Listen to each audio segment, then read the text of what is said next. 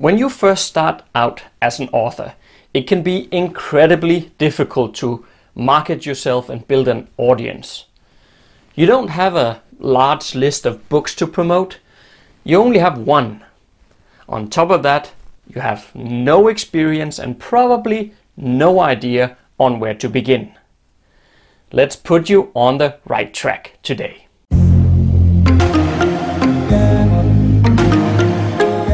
If you are a fantasy author, then you've come to the right place. My name is Jesper, and together with Autumn, we've published more than 20 novels.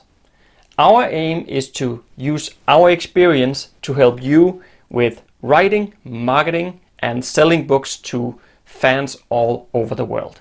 First of all, allow me to just take a brief moment to thank Moosebeard for joining us on Patreon.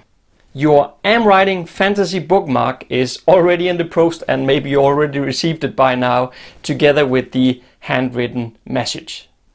We made a list of some extremely useful rewards for Patreon supporters, and we offer to review Patreon supporters' world building, their Amazon pages, discounted access to our premium courses, and there's also a Christmas gift each year, and we're even offering to create a professional-looking fantasy map for your novel or even writing your book description.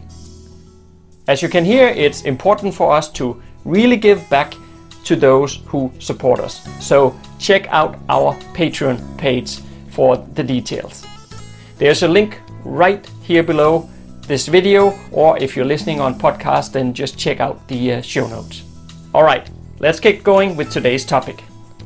Every author, and that's not only the new ones, wants to build an audience who loves their writing and helps to sell books by telling their friends and family about the author's work. That's sort of a given and what we are all aiming for.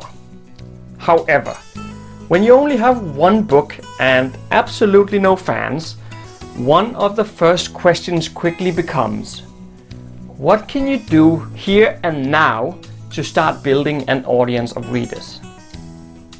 Many start wondering if they should start something like a Facebook group for readers.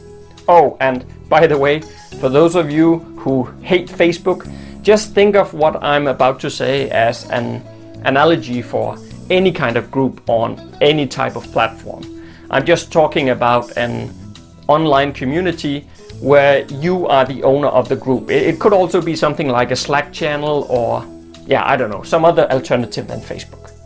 You just don't have a critical mass yet, so something like a Facebook group will be a waste of time.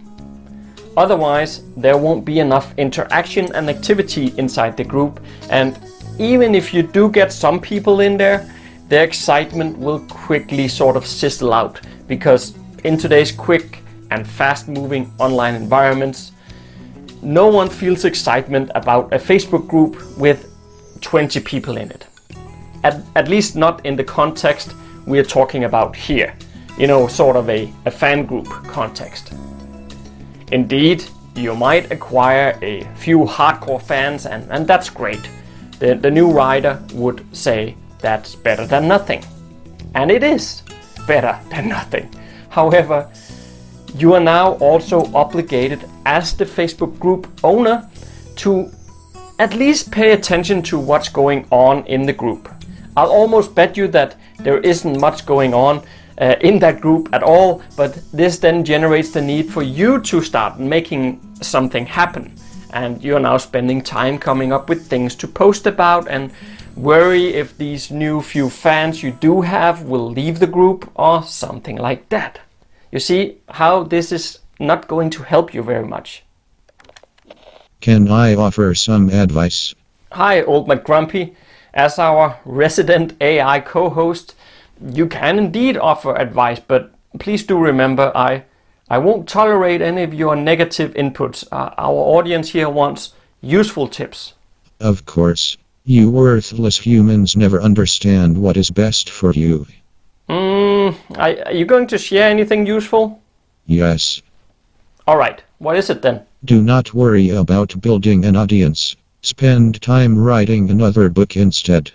While that is common advice, and I actually agree with you, old Mac Grumpy, writing another book is the best way in which you can get more opportunities for readers to discover you. However, I also know that our audience here would like something specific that they can take home here and do something about right now. Then be strategic with your time.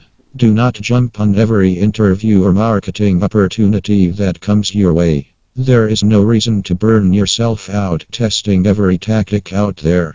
That's also true, and I like it, but I feel like you're sort of missing the point a bit, old Mac Grumpy. No, you are missing the point, worthless human. Get angry if you must, but there's nothing wrong with what you said. Oh, okay. There he goes. All right. I would still say to keep those things that old Mac Grumpy mentioned in mind, but I want to take it in a different direction. What I want you to focus on is your email list.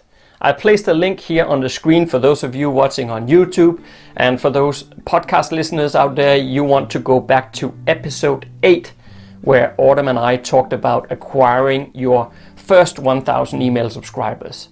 So I'm not going to cover any of that stuff again, but what I will say is that while your email list will be small at first, you should encourage those on it to talk to you. In your emails, ask them questions that will prompt replies. The thing is that we buy from those we trust, and we only trust those with whom we are building a relationship. That's why you will want to have a conversation with your email subscribers on an ongoing basis. Just because you have only one book out, heck, even if you have no books published yet, you should still start an email list. It's never too early. Honestly, one-on-one communication is an excellent relationship builder, and that's something specific a new author can start doing right here and right now. Another thing is that if you're ever going to go to any conferences, I mean just as a regular participant, you know, try to see if you can host a meetup with not only your email list subscribers, but also with those who follow you on social media.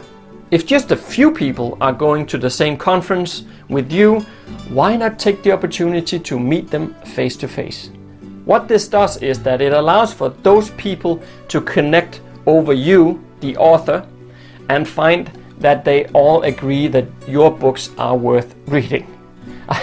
I'm not saying that you in any way need to sort of force the agenda to be about you, but it'll come naturally because they are all there in the meetup because of you and your work. What else should they use as an icebreaker when talking to each other? You see, while you're writing more books builds up your catalog of products, the best you can do is to interact with your audience. As your fan base grows, you can then start to look into things like the Facebook groups or Slack groups or something of that nature. Having your fans talk to each other over shared interests and shared beliefs is what will strengthen the sense of a community and deliver you those super fans who will just buy everything you write and also promote your work without you even asking for it. And that's just awesome. That's what we really want as authors. That's sort of the dream of every author, but do understand that I'm talking about building genuine relationships, even if it's only online. I'm not saying that you should engage with people only because they will then someday buy something from you, right? That's the wrong path to go on. Because if that's how you come at all of this, you'll need to rethink your priorities. As I just said, people buy from those they trust. And ask yourself this, would you trust someone who are only talking to you because there is a hidden agenda to lure you into buying a book at a later date? I know I wouldn't, and I'm sure you wouldn't either. Be genuine, be honest, and be a real human being with your email subscribers, not a salesperson. I know this stuff is hard, and it's not the quick fix that you might have hoped for this episode here, but the thing is that there is no quick fix. It's instead a grind that takes time and builds slowly as time goes by. In fact, click the video here on the screen if you want to learn about what it takes to become a full-time author. For those listening on the podcast, you want to go to episode number 5. And here you will learn some constructive truth that no one ever tells you. Stay safe out there and see you next Monday.